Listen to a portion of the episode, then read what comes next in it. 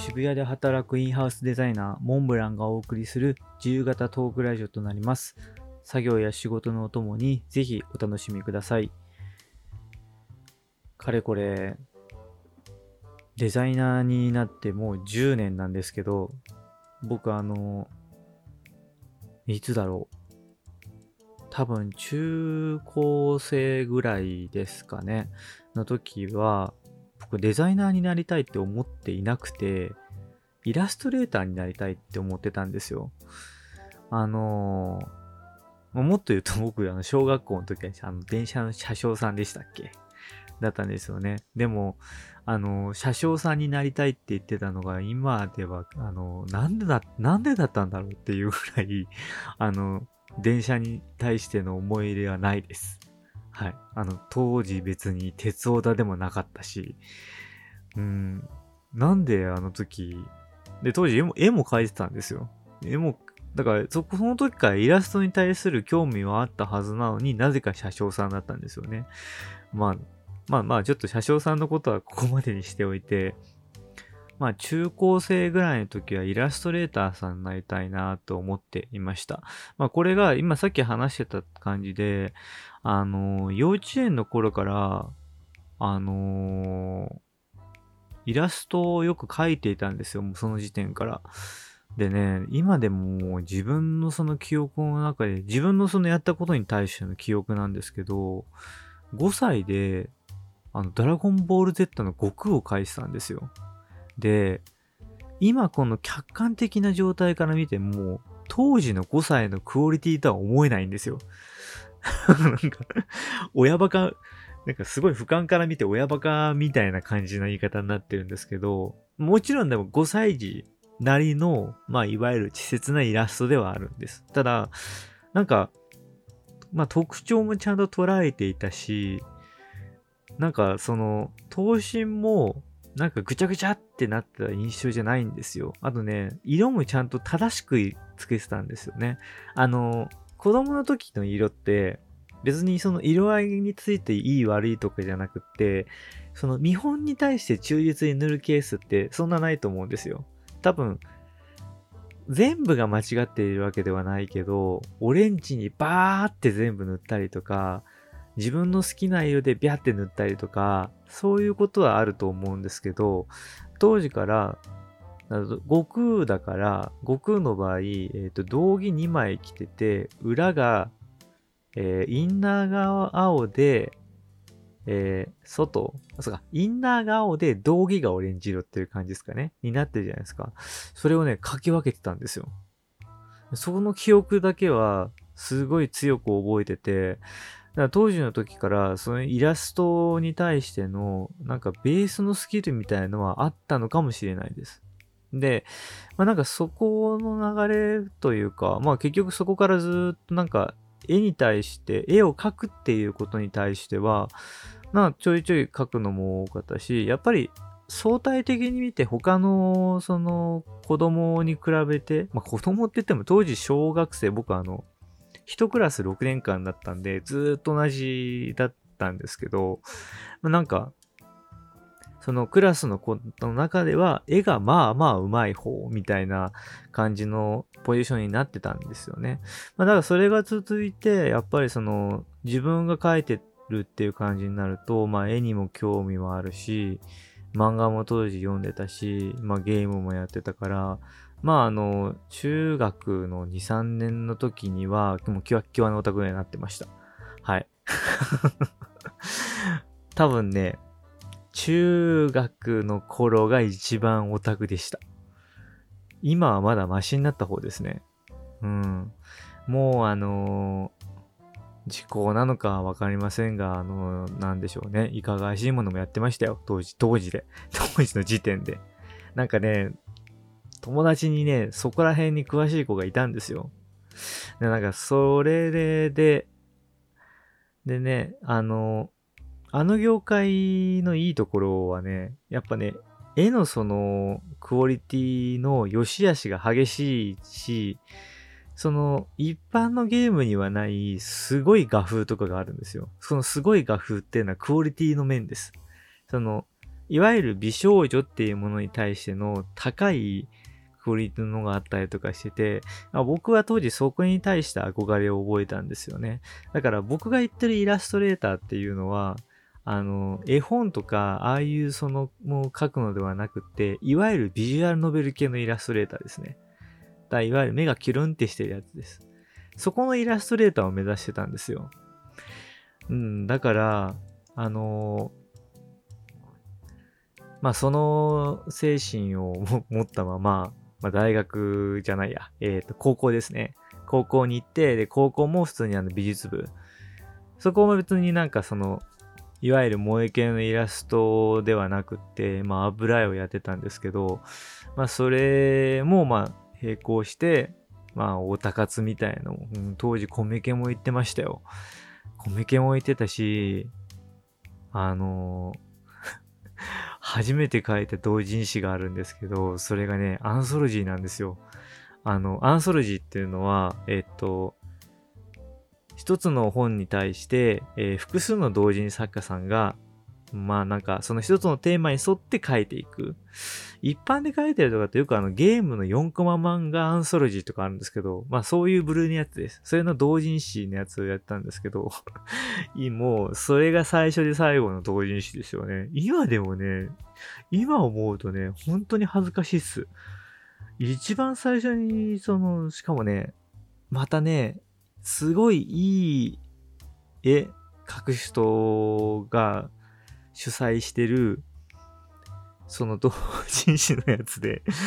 そこにね、よくね、そんな勇気がありましたよ、僕も当時。でもね、今、もしその作家さんに会ったら土下座したいっす、本当に。あの時はすいませんでしたって。あの、あなたの本想定させてください。無料でとか言いそうっす、本当に。まあ、それもそういう、まあ、ちょっと余談でしたけど、まあ、そういうのもあって、そのまま高校生行って、進路の、あのー、まあ、ところに行くわけですよ。進路、まあ、大学どうするかとかって。で、僕はその時に、あの、いわゆる専門学校を考えてました。ただ、えっと、専門学校、イラストレーターの専門学校っていうのが、まあ、実を言うと親から大反対を受けたんですよね。で、その理由っていうのが、まあちょっと、まあすごいあの、わかりやすいのは資格がないんですよ。専門学校っていうのが、えっと、認可専門学校と無認可専門学校っていうのがあるんですよ。で、認可っていうのはざっくり言うと資格が取れるものです。その、資格を取って、えー、その資格を持っていれば、えー、それだけでま採用基準になる職があるとか、獣医さんとか、まあそういうところがある意味認可専門学校と多分呼ばれるところで、イラストレーターさんって資格がない。だから逆に言うと誰でもなれるっていう風になってくると、これが当時無認可専門学校っていう風になってたんですよね。だからそれで僕はそっちに行こうとしてたんですよ。ただ、これはイラストレーターを、に慣れたらいいんですけど、慣れ、慣れて、そのまあ、なんでしょうね。自分のそのイラストが売れて、まあ、そのままご飯になればいいんですけど、その保証がないんですよね。もう、あの失敗したらそのままなんですよ。で、結局、無認可専門学校って確か卒業、卒業がないのかな？多分高卒になっちゃうのかな？ちょっともうそこはもうずっと昔の話だったし、僕も今そのキャリアじゃないんでもうわからないんですけど、まあ、当時だからそれで親に猛反対を受けて、まあ、結果的に大学に入ることになったんですよ。まあ、ただ、まあ、あのその理由は、まあ、僕もやっぱ納得したんですよね。確かに、そのイラストレーターだけで飯を食っていけるほど、そんなに僕は没頭できる人間でも当時なかったし、まあ、もともと不安視の人間なんで、まあ、確かに、その親の説得材料の中にあった4年間のうちに、その、本当にイラストレーターになりたいんだったら、その4年間のうちで修練を重ねればいいし、何か違う仕事をやりたいと思ったんだったら、まあそこのその4年間のうちに見つけるなり、あのスキルアップするなりすればいいじゃないっていう話に言って、まあ結果的には僕はそっちの方になったんですけど、まあそれで、まあ大学に行くことになったんです。で、大学に行って、まあでもイラ当時、その時の時点ではまだイラストレーターになりたいと思っていたんですよね。だから、イラストサークルに入ったんです。イラストサークルに入って、まあ、まあ、やっぱ、大学デビューじゃないですけど、すごいあのテンション高く、まあいろいろやり出すわけですよ。で、まあ、ぶっちゃけ言うとその2、3ヶ月後ぐらいに、まあ、度肝を抜かされるんですけど、えっと、大学でも文化祭というものがあるじゃないですか。で、文化祭で、あのー、みんなの絵を改めて出展する。要はさ、みんなの絵を売り物にするというか、ポストカードを販売するっていう風になったんですよ。でね、ポストカードを出した時の周りの絵のクオリティが高すぎて、もう僕はその見に行った瞬間に勝てないと思ったんですよ。勝てないっていう言い方もね、まあ、当時は僕が強かったんだなってやっぱ思いますけど、で、なんかね、その時からスイッチが切り替わったんですよね。僕なんかそこだと、その時の僕だと、多分いじけるんですよ。あのね、プライドがね、かなり今以上に、今も多少はありますけど、もういい昔はもうプライドの塊の詰め合わせみたいな人間だったんで、うん、プライドの塊の詰め合わせを蓋に入れてるっていう、うん、だからすごいあの表に出さないプライドの塊みたいな、でも、出てるやんみたいな感じの人だったんで、あの、隠し、なんか、いじけるんですよ、静かに。ただね、その時にはね、ガラッと切り替わったんですよね。なんか、僕今も、そういうイラストを見るとか興味もあるし、あわよくばやっぱり描け、描きたいなとは思うんですよ。あの、よく、この話すると、いや、でも、アイコン描いてるじゃないですかって、モンブラさんアイコン描いてるじゃないですかって言われるんですけど、僕は自分のことを描くのだけはできるんですよ。なんか、自分、自画像も、もう油絵もね、自画像みたいなものを描いたら、なんか良かったんですよ。評価をいただいたりとかしてて、なんかね、自分を映すっていうこと自体はなんかできるっぽいんですよ。ただ、他者になったりとか、そうなってくると、一気に難易度が上がっちゃうタイプのようで、なんか、なんかそれを、ななんかこの話ちょっとずれちゃったな。まあなんかそれもあって、まあなんかイラストを僕が描くんじゃなくて、なんかイラストを活かす仕事ができたらなと思ったんですよね。だからなんか、イラストってイラストは、まあ言ってしまったら素材なわけですよ。イラストだけでは何か成立することっていうのは昔はなかったんですよね。あの、今はイラストレーターさんだけでも、まあ、ピクシブだったりとか、まあ、ツイッターとか、そういうのもあるので、イラストレーター自身が、その発信をすることもできるんですけど、まあ、それでも、いあのイラストだけっていう人もいるんですよね。その、同人誌とかロゴとか、そのイラストに合った、そのビジュアルとか見せ方っていうのが、まあ難しいっていう人もいるかもしれないから、それを手助けできる人間になれたらいいなと思ったんですよ。で、それの手段が、うん、それの手段のきっかけになったのがデザイナー。で、たまたま大学のその授業の中に結構入った大学がね、そのデザインとか、いわゆるそのコンピューターグラフィックスっていうものを主軸とした当時は珍しい大学だったので、まあデジタルハリウッド大学なんですけどね。まあそこなんですけど、だったので、そこに一気に切り替わってシフトチェンジして、当時はね映像もやってたんですけど、なんか自分の中でしっくりくるっていうのもあったし、まあ、結果としてしっくりは来たんでしょう。だって、本来僕は秋っぽかったんですけど、10年続いてますからね。まあ仕事っていう強制もあるとは思いますけど。まあな、なので、それで一気に切り替わったっていう感じなんですよね。だから、まあ、なんかデザインっていう手段を見つけることによってイラストレーターっていう目的をすっぱり諦めたっていう感じなんですよね。なんか多分当時もすごいやきもきしながら書いてたんですよね。なんか僕もその油断するといつも出ちゃうんですけど、どうしてもやっぱり完璧にやろうとするんですよ。だからイラストに対してもどうしてもそのクオリティの高い人だったりとか自身の目標としているかもしれない人たちに対しての自分の差分を見て落ち込むタイプなんですよ。あの、完璧主義者主義者の差がです。あの、完璧にできないとその差分に対してあの、大いに凹み出すっていう。で、その詰めようという手段がなかなかね、行動に移せないっていうのがあるんですけど、イラストレーターとしての自分がまさにそれで、その自分がどういう画風でいくのかとか、そういうのがなくて、まあなんか、かといってなんか、今も多少ありますけど、どうしても頭の中で考えちゃう人だったんで、まあいわゆる筆が進まないっていうのもあるし、筆が進まないけど、ちゃんとたくさんね、各イラストレーターさん本当に息を吐くように描くんですよね。上手くても下手でも。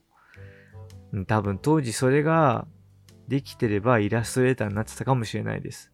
ただ僕はそこまで絵をたくさん描ける人間じゃなかったっぽいし、そ、今思うとそこまで絵が好きじゃなかったかもしれないですね。うん。なんか、イラストじゃなくって、そのイラストも含めた全体の構図とかそういうデザイン性が好きだったけど、多分若い時はそれをイラストっていう風にくくったのかもしれないです。うん。だから結構大学の影響も大きいですよね。だだし、だし、あの、親のおかげで突っ走らなくなったっていうのは結構大きいですね。あの、この話を、あのー よくこう、他の人に話すと、親御さんがすごいってよく言われるんですよ。でね、僕もそう思うんですよ。だって、当時の大学って、まだ2期生だったんですよね。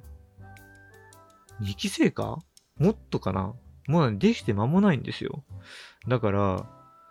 そんなできて間もない大学を、多分僕当時、もし自分の親だったら、すごい悩むんですよね。入れ、こんな大学に入れていいのかっていうね、うんだ、そこのところでね、なんか僕のことをきっと尊重してくれたのかもしれないんですけどね。まあこれは僕も親にも言ってるんですけど 感謝してるんですけどね。だからね、すごい、まあそれもゆえもあってイラストレーターを諦めたっていう感じですね。まあ、うん、まあそうですね。うん、久々に、1、2年前ぐらいにそれっぽい絵描こうとしましたけど、全然もうダメですね。もう、あの、ソフトとしてのイラストレーターを使うのが一番、一番楽しいですよね。まあでも僕も本当そんな感じでイラストレーターを諦めたっていうのは、ね、結構大きい決断だったかもしれないけど、まあ今となってはその決断がもう、今、その決断があったからこそ今ある意味ここでラジオで話してるのかもしれないですね。はい。まあ、そんな感じで、今回はイラストレーターを諦めた話っていうのをしました。なんかこうやって諦めるっていうのもなんか決して悪くないものだなっていうのは正直僕はこの経験で改めて思ってますね。なんか諦めたくないっていうのが僕そこまでないな。ちょっとこれはいいのか悪いのかわからないんですけど、ただ、自分のそのメンタルというか、メンタル、フィジカルがどうであれ、まあ、諦めるっていうその選択肢に対して、後悔を持ちづらい風になったきっかけでもあるし、あの、事業会社だと、その新しいその事業とかでも、諦めなければいけない時って多分あるんですよ。その、諦めるというか、やめる決断ですよね。うん。なんかそのやめる決断っていうのを、まあなんか当時の若いながら経験ができてるっていうのはなんか少なくとも、まあ当時の僕のプライドを少し砕く要因にもなったのかもしれないし、まあ今こうしてあるということで、今回のお話は締めさせていただきます。はい、それではお疲れ様でした。